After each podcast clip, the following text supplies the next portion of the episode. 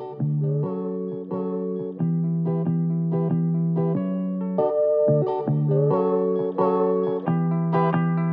manos e manos, sejam bem-vindos ao podcast. Aqui você encontra um bate-papo super descontraído de temas relevantes, outros nem tanto assim, mas sempre trazendo uma análise e uma reflexão sobre a nossa sociedade. Aproveita para me seguir lá no Instagram, pad.coelho, e agora vamos iniciar o bate-papo de hoje. Gente, a Copa do Mundo no Catar começou e como vocês estão empolgados, entusiasmados, animados ou assim, vocês são zero vontade de acompanhar a Copa. Eu já falei aqui em algum episódio sobre o meu amor pelo futebol. Na verdade, assim, curto bastante futebol. Fui muito influenciada pelo meu padrasto, que era um técnico de futebol. Ele dirigiu diversos times aqui do Amazonas e não tinha como eu não me influenciar pela paixão, pela vida, né? O futebol para ele era tudo, tudo para ele era tudo e ele acompanhava todos os jogos é, de todos os campeonatos, sejam eram assim os campeonatos brasileiros, também os campeonatos europeus, enfim, ele acompanhava, ele vivia em prol do futebol, digamos assim. Então não tem como esse período a gente, eu e minha mãe, né, nós não lembrarmos dele, porque era um período também que ele ficava muito empolgado, muito animado para acompanhar os jogos, acompanhar todas as seleções, principalmente, óbvio, né, nossa seleção brasileira. E daí é, eu e minha mãe estamos acompanhando os jogos é, não todos, porque tem os jogos que começam muito cedo e, ai, gente, eu não, não, não vou, não vou acordar cedo para ficar assistindo, não. Então, eu, nem todos os jogos eu acompanho, a minha mãe acompanha aí um pouquinho esses jogos que iniciam bem cedinho. Aqui em Manaus, pelo menos, começam umas 6 horas. Então, é muito cedo, é, e ela já está acordada, então ela vai lá e assiste. E nisso que a gente está aí acompanhando, né, curtindo é, a gente acaba lembrando muito do meu padrasto. E isso até me fez lembrar de uma. De um, sabe, de um, uma passagem, eu não sei se foi um pastor, eu não me recordo quem foi que falou isso, mas é que ele diz o seguinte: que se você quer se tornar uma pessoa eterna, você precisa criar laços, você precisa criar memórias com as pessoas que te rodeiam. E é, é verdade, porque mesmo depois de você partir, as memórias irão continuar aqui na Terra e, com, e assim, essas memórias poderão passar de geração em geração. E, então, mesmo o meu padrasto já ter partido dessa vida, agora em dezembro vai fazer dois anos, é, ele continua eterno né, na minha vida, na, principalmente na vida da minha mãe, por conta dessas memórias que ele criou em vida com a gente. Então, esse período da Copa está sendo muito nostálgico nesse sentido. Essa saudade que acaba sendo uma saudade gostosa de lembrar de algumas situações. É, outro dia estávamos assistindo ao jogo. Neste dia que eu estou gravando o episódio, teve o jogo da França e da Austrália. E aí teve uma situação que a minha mãe lembrou de um comentário, né? Ela fez um comentário que meu padrasto provavelmente falaria, e aí a gente riu, a gente deu risada. Foi bem legal, assim, eu tô bem animada com essa Copa. E principalmente por conta da minha mãe, ver a minha mãe mais animada, mais empolgada, porque, é, como eu disse, eu fui muito influenciada pelo meu padrasto a curtir futebol, né? curtir de fato essa arte. Mas a minha família, ela, principalmente minha família é, materna, com quem eu convivi a minha vida toda, curte muito. Desde criança, assim, eu lembro da minha família curtindo, assim, os domingos, nos jogos do Flamengo, minha família, uma família de flamenguistas, tá? Minha mãe, minha avó, então, nem se fale. E aí eu tenho essa memória afetiva de lembrar no, aos domingos, do jogo do Flamengo, a família curtindo e, claro, no período da Copa também, principalmente. Então, é, acaba despertando todas essas lembranças, essas memórias, esses sentimentos. E ver minha mãe, que já curtia muito futebol antes de conhecer meu padrasto, depois que o conheceu e que casaram, ela essa paixão aumentou e depois da morte dele, ela ficou um grande período assim. Já falei, né, que ela entrou em depressão, ficou numa depressão profunda. Ela não assistia nenhum jogo de nenhum time, nem os jogos da seleção ela queria assistir. Sempre que ia ter jogo, ela ia lá e desligava a TV. E às vezes eu até queria assistir, mas em respeito a ela, eu também não assistia. E agora vê-la mais animada e assistindo e fazendo piadinhas e fazendo comentários que provavelmente meu padrasto faria é, em determinadas situações, é, me deixa muito, muito feliz é, de vê-la assim, né? Eu acho que não tem coisa melhor do que você ver a pessoa que você mais ama no mundo feliz, aquilo te deixa feliz. E eu tô desse jeito, bem feliz, bem empolgada, animada. Acho que vem o Hexa, gente. Acho que vem. Ai, gente, olha só, né? Quando esse episódio for ao ar, provavelmente, com toda certeza absoluta, o Brasil já terá entrado em campo. Então eu vou aqui arriscar o meu palpite. Hum, 2x1 um para o Brasil. Acho que vai ser. Ah, pode ser que sim, pode ser que não, não sei. Eu não sou. Eu deveria participar de balão, porque olha, tenho acertado aí os, uns jogos, eu acertei. Só não da Argentina contra a Arábia Saudita, que isso daí, gente, que zebra, hein? Que zebra. Mas eu, eu arrisco aí que vai ser um 2x1 pro Brasil. Hum, espero, né? Vamos ver. Mas eu também tô sentindo que o, Hexa vem, gente. O Hexa vem, é agora ou nunca, não sei porquê. Eu, eu tô sentindo nas outras Copas eu não sentia isso. Eu ficava assim, gente, acho que não, assim, uh -uh, não, não vai ser não. Mas esse eu tô, tô com essa sensação. Nós irá, iremos vibrar, iremos. Ai, gente, vamos, vamos sentir o gostinho. Quem viveu 2002, olha, gente, quem viveu, quem viveu. Eu era uma garotinha de 12 anos, não fazia a menor ideia do que estava acontecendo, mas curti o Penta, curti. Inclusive, outro dia eu e minha mãe estávamos olhando umas fotos de família e encontramos um álbum que tem justamente umas fotos do período da Copa em 2002. E também durante a. É, a quando o Brasil ganhou, né? Teve festa, coisa, a gente tem umas fotos em família. E aí eu peguei, vi umas fotos né? Eu tinha, era uma garotinha de 12 anos apenas. E aí eu tenho umas fotos com os primos pequenininhos, que eram bebês de colo, que hoje em dia já são homens e mulheres. E que já têm namorados, já têm namoradas. E eu fiquei assim, gente, eu estou velha. Eu me senti muito velha. Eu vi as fotos e falei, mãe, olha aqui o, o, fulaninho. Eu segurei ele no colo. Olha só, gente, com a roupa do Brasil, curtindo os jogos, curtindo, né, comemorando o Penta. E esse garotinho agora já é um homem? Como que é? Me deixa, me, eu fiquei um pouco boladona, não vou negar. Fiquei um pouco triste comigo, porque eu percebi que eu tô velha. Mas, tirando isso, foi legal ver essas fotos, né, de, de ter essas memórias e... Ai, muito bom. E eu tô, eu não sei, gente, tô sentindo, tô sentindo que esse ano vem, esse ano vem, essa Copa vem, né, a nossa sexta estrela, e vocês viram o babado que deu, a confusão, a gritaria, né? Porque o Neymar postou uma foto com a camisa né, da seleção, com a sexta estrela. Os alemães ficaram um pouquinho bolados, né? Chamaram o Neymar de. Gente, chamaram o Neymar de quê? Agora eu esqueci a, o termo que eles chamaram o Neymar. Mas foi algo como atrevido. Mas é realmente, gente, o brasileiro, ele, ele, ele tem essa, essa dose de atrevimento, né? A gente, não vamos negar, gente, somos assim. Porque quem arrisca não petisca. Então, se a gente não sonhar em ter essa sexta estrela, como é que a gente vai conquistar?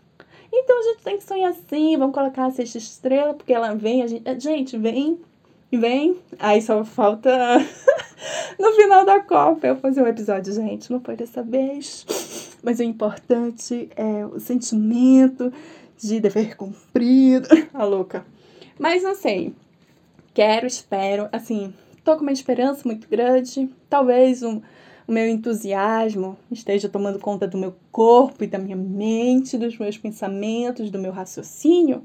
Talvez. Mas talvez seja só o, a espiritualidade falando que dessa vez o Hexa vem. muito louca, muito louca. Mas eu tô bem empolgada. Acho que você já deu pra ver, né? Que eu estou um tanto quanto empolgada. Só que tem um porém nisso tudo, né? Eu não sei se eu irei conseguir usar a camisa do Brasil no jogo agora, né, quinta-feira. Porque na minha cabeça a camisa do Brasil né, da seleção brasileira está muito atrelada ah, ao negacionismo, vamos dizer assim. E por enquanto ainda não consigo vestir a minha, camis minha camiseta né, do Brasil, da seleção, para assistir o, o jogo. Para assistir o jogo. Eu não sei se até quinta-feira estarei pronta. Ah, talvez não. Mas quem sabe até o final da Copa, que eu espero muito que o Brasil chegue até lá, eu consiga vestir a blusa sem me sentir uma negacionista. E isso me deixa um tanto quanto triste, porque no período desse, na Copa anterior, há quatro anos atrás, eu já estaria tirando fotos, postando no Instagram, postando aí nas redes sociais, né, vestidinha toda, toda animadinha, né, para torcer para o Brasil. E dessa vez não, não, não, não tá sendo mas vamos ver, né, gente? Vamos ver aí. Ainda tem alguns dias pra eu mudar essa. Ai, gente, não tem como, tá? Na minha cabeça tá muito, tem muita essa ligação, sabe? Preciso desconstruir essa imagem. Inclusive, foi algo que a CBF quis trabalhar, né? Antes do início da Copa. Desvincular a camiseta que durante quatro anos foi vinculada ao governo ah, vamos. Ai, gente, é triste, né? Lamentável. Mas eu acho que para mim, pelo menos para mim, isso que tem sido assim o lado ruim dessa Copa, né? Desvincular da minha mente ai, a, o lance da camiseta do Brasil, da seleção. Mas eu tô, tô animada. Vou falar mais uma vez, estou muito animada, sim. Acho que o, que o Hexa vem, tá, gente? E o mais engraçado é umas pessoas uh, quando descobrem que eu curto futebol e que eu até entendo, assim, eu não sou uma especialista, né? E nem pretendo ser, quero ser só uma consumidora mesmo, tal. É, tem umas pessoas que, que se espantam, falam, nossa, você curte, Silvia. Falei, Gente, óbvio que eu curto. Vivi durante, assim, morando mesmo na mesma casa com meu padrasto durante sete, oito anos. Então, era quase que impossível eu não me contaminar, assim, falando positivamente, né? Me contaminar com essa paixão aí pelo futebol e também não aprender um pouquinho. É, meu padrasto tentou me ensinar bastante coisa que não quis aprender mesmo, porque eu era uma rebelde, era uma jovem rebelde, e aí não queria aprender muita coisa. Me arrependo, me arrependo, poderia ter é, aprendido muito, muito com ele, mas o pouco que eu aprendi, hum, e principalmente esse espírito da, da paixão pelo futebol que ele é, plantou, né, a sementinha dentro de mim, já valeu a pena. E, e é isso, né, gente? Gosto. E, e aí eu também tô assistindo aí, né, gente? Fazer aqui pausa para uns comentários, né? Hum, das outras seleções. Umas seleções aí de uns países europeus Estava assistindo eu o jogo da Polônia e. Meu Deus! Quando Deus te desenhou, ele estava caprichando. Gente, tem uns jogadores da Polônia que eu fico assim: caramba, gente, por quê? Por que moras tão longe, querido? Por quê? Não dá para negar. A gente tem que dar aquela olhada, né? Embora eu não enxergue muito bem, mas o pouco que eu enxergo, eu consigo admirar os jogadores aí. Fiquei bem passada para a seleção polonesa. Hum, achei assim, ó. Hum, ou lá em casa, né? Ou lá em casa não. Gente, não dá, né? Não dá. Mas hum, fazer o que? A gente fica só nos pensamentos, no campo das ideias. E, e é isso, né? A gente assiste a Copa, óbvio, para torcer pelo Brasil, mas também para dar aquela. Hum, né? Aquela conferida nas demais seleções. Quem aí está assistindo Travessia? Bom, eu, quando a novela começou, eu estava acompanhando. Acompanhei a primeira semana, mas a, a, história, eu admiro o trabalho da Glória Pérez. Tem muitas novelas dela que eu sou apaixonada até hoje. Mas, assim, essa novela, em, eu achei que. Não, não sei. É, talvez eu esteja sendo muito exigente. Talvez. Só que eu senti na narrativa de alguns personagens, principalmente da protagonista, uns umas falhas ali no roteiro, sabe? Achei que algumas coisas não, não faziam o menor sentido. E quando, seja filme, série, novela, começam a exigir muito da minha descrença, isso me irrita um pouco. Quando tem alguma falha, algum erro, um furo de roteiro que você fala assim, gente, mas isso não faz sentido, não, não, não faz sentido com a nossa realidade. Óbvio que tem, assim, algumas novelas que são bem ficcionais, assim, nem sei se existe essa palavra ficcionais, mas que vai pro lado da ficção mesmo, uma coisa bem científica ou lúdica, fantasiosa, eu aceito. Tudo bem, né? Porque é um negócio assim que né, te leva para um outro aspecto, assim, mexe com o teu lúdico, com a fantasia. Só que tem algumas coisas, assim, que não, não encaixa, gente, dentro da realidade. Principalmente dessa novela, que se propôs é, em trazer um assunto muito atual, fake news, né? O quanto isso pode sim prejudicar a vida das pessoas, a Glória se inspirou numa história real que aconteceu aqui no Brasil, né? Que uma mulher acabou vindo a óbito, morreu por conta de uma fake news. E isso, claro, nos dias de hoje é extremamente importante falar. Só que, não sei, faltou alguma coisa aí. Não nesse sentido desse tema em questão, né? Sobre fake news e o, o que uh, as consequências, mas é, é, na história, na narrativa da, da protagonista. E aí, como quando começou a mexer muito com, sabe, é, esse lado da descrença, da minha descrença, de, de eu ter que me desprender de algumas crenças e, e de algum. Ai, não, gente, começou a forçar demais a minha cabeça, eu parei de assistir. E foi logo ali na primeira, na segunda semana, eu já comecei a criar um pouquinho de raiva, de ranço, porque tinha umas coisas ali que eu, eu ficava assim, oh, amada, é só você fazer isso, né? Pra quem tá assistindo, quando a Brisa foi presa e, e aí ela saiu, né, da cadeia, e ficou naquele lance de, ah, eu vou esperar o Ari, ai, não sei o que. Mano, entra em contato, redes sociais. Hoje em dia a gente conversa pelas redes sociais. Qual, qual o problema de você mandar uma mensagenzinha pro seu boy no Instagram. Hã? Hã? Né? Teve, teve umas coisas assim que não, não, não faziam o menor sentido. E quando isso começou a ficar bem constante, eu parei de assistir. Minha mãe ainda assiste. Eu parei de assistir completamente. E para somar ainda mais, tem a atuação da queridíssima Jade Picon, né? A Kiara. Uma atuação assim, célebre, que colocaria ali qualquer atriz, tipo Fernanda Montenegro no chinelo. Só que não, né?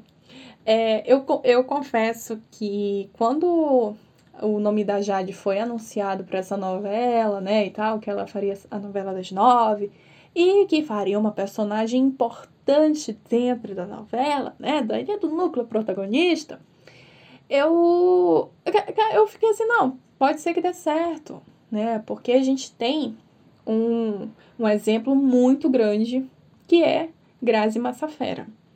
A Grazi também saiu lá do Big Brother e estudou e fez novela no ano seguinte, né? Ela participou do BBB 5 em 2005 e quando foi em 2006 ela fez a primeira novela que foi é, Páginas da Vida, se eu não me engano, foi essa novela do Manuel Carlos. E foi em 2006 para 2007. Não recordo, eu sei que foi logo um, um, ano ou dois anos no máximo depois que ela saiu do Big Brother. E a gente vê hoje, anos depois, o quanto a Grazi evoluiu, o quanto ela se dedicou, ela estudou, ela realmente se esforçou muito para chegar onde ela está. E eu dei esse, esse, esse crédito pra Jade. Eu falei, não, gente, pode ser que, que dê certo, sabe? Pode ser. Eu estava conversando com, né, assim que é, saiu as notícias de que a Jade iria fazer a novela e que seria protagonista da nova novela das nove, não sei o que e tal. É, eu conversando com minhas amigas, com minhas amigas, é, eu, eu fui aqui, ficou do lado da Jade, falando, não, gente, vai dar certo, vai dar certo. Né? Pode ser, olha, né? Temos um exemplo, Grazi Masfera, deu certo. E aí minhas amigas, Silvia, querida, você tá sendo iludida, você tá sendo pisciana demais, né? E, e, e realmente eu acabei me iludindo. Porque claramente uh, a Jade não. Ai, não sei, gente. A Jade não parece que assim, ela não se esforçou o, o mínimo para entregar para essa, pra essa personagem. É, tem o lance do sotaque. É, eu não tenho local de fala para falar. Local de fala, né? Para falar sobre é, o sotaque e tal dos cariocas, mas a gente sabe que os cariocas têm sotaque, né? E eu já vi vários vídeos de várias meninas cariocas, né, no, nas redes sociais, é, é, recriando algumas cenas da Jade na novela e mostrando para ela como que poderia ter sido feito, né? Olha, dá para fazer assim, você troca ali, coloca uma gíria e o sotaque do carioca não é só o, né, o chiadinho. E é bem triste. No, no final de tudo é bem triste. Eu, pelo menos, acho bem triste porque ela acabou roubando, entre aspas, uh, o, loca o lugar de, um, de alguma atriz realmente boa, né? Porque eu acho que quem deveria estar nesse papel que, dentro ali da, da trama de travessia, tem um, uma certa importância, deveria ser uma atriz conceituada. E temos muitas atrizes novas bem conceituadas e que entregam, gente, Letícia Colim, tudo bem, Letícia Colim, né, já, já, né, atua desde do útero da mãe dela, provavelmente. Letícia Colim maravilhosa concorrendo ao M. Nem sei se ela chegou a, a ganhar, né, que eu não, não, tô por fora, mas eu sei que ela estava concorrendo ao M. Então, nossa, é uma atriz incrível. Mas tem outras atrizes bem mais novas que a Letícia Colim, que são muito boas também e que poderiam entregar uma atuação superior, sim, sem dúvida nenhuma, uma atuação superior ao que a Jade está entregando. E isso só demonstra o quanto ah, esse, essa questão de número de seguidores, o lance do dinheiro também conta bastante, né? E só, só demonstra isso, que ela tá ali não, não é porque ela de fato é boa, entendeu? Não é uma atriz. Uh, ou, é só, simplesmente por ela ser uma mulher branca, dos olhos claros, né? Padrão, rica e com milhões de seguidores nas redes sociais.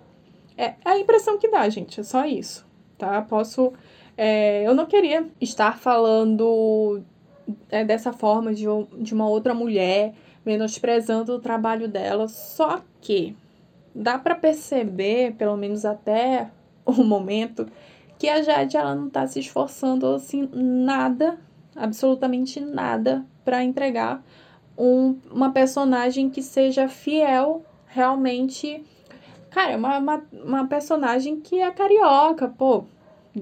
Dava para ela fazer, né? Fazer o mínimo para entregar isso, para que as pessoas pudessem se identificar com ela, pelo jeito dela, pela forma de ela agir, mesmo que não fosse que a personagem, né, a Kiara, né, tem ali um, hum, tem um caráter um tanto quanto duvidoso, talvez, né, tô falando da personagem, tá, gente, a Kiara.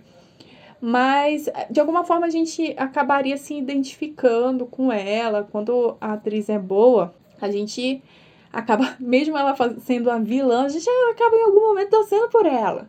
Um grande exemplo disso temos Patrícia Pilar, recentemente estava reprisando a favorita. Essa mulher me enganou lá em 2008, que foi quando passou, né, pela primeira vez a novela. Ô, Patrícia Pilar, querida, você me enganou, eu fiquei torcendo pela Flora durante os dois meses, né, os primeiros dois meses da novela.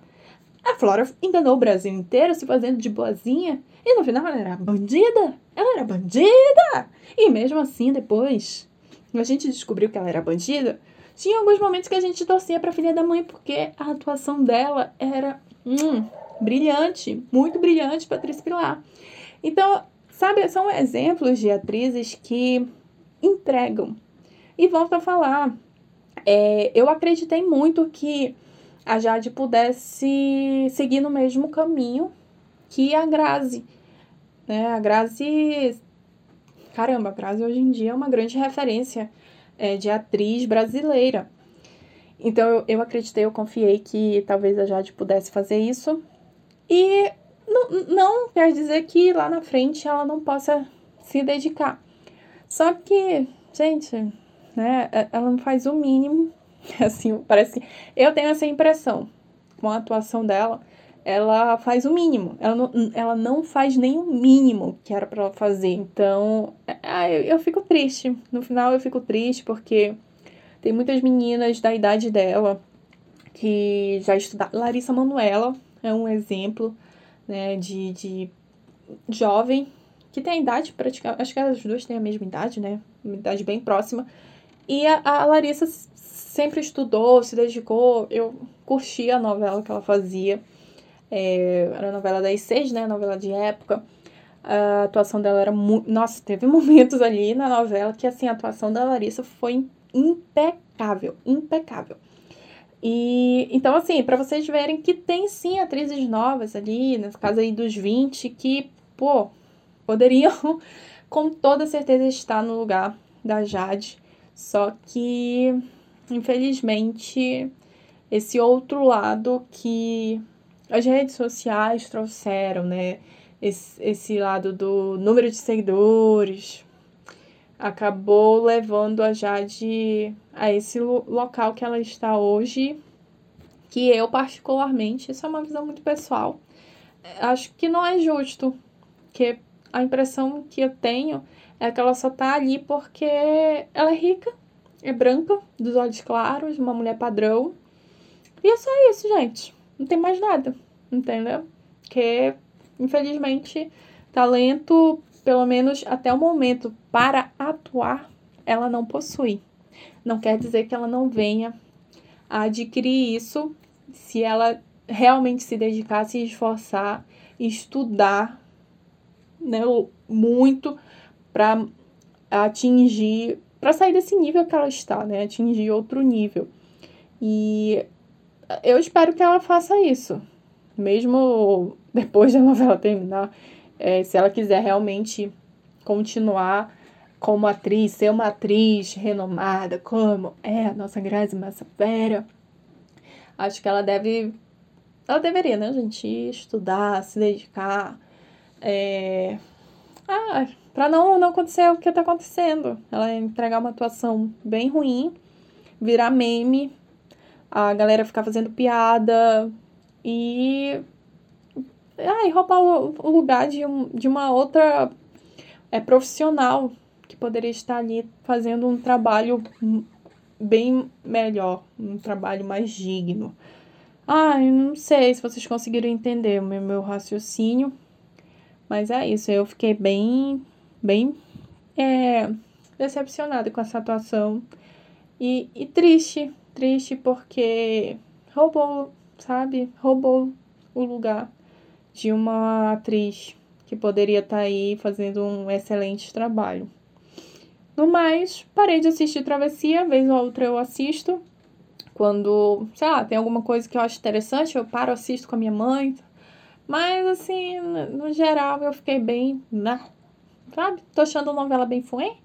Principalmente por conta, não só por conta da atuação da, da Jorge, mas porque tem alguns furos ali no, na história, na narrativa que, ai, força demais. E aí, quando força, eu. Ah, eu não gosto. Eu não gosto. E aí eu, é, eu faço isso, eu paro de assistir e volto a assistir quando, quando sei lá, acontece algo de, de interessante. Eu, ai, agora sim, prendeu a minha atenção. Do contrário, eu, eu largo mão. Largo mão mesmo. Bom, gente, mas é isso. Eu vou encerrando o episódio de hoje por aqui, né? Já tá um pouquinho longo. Espero que vocês tenham gostado.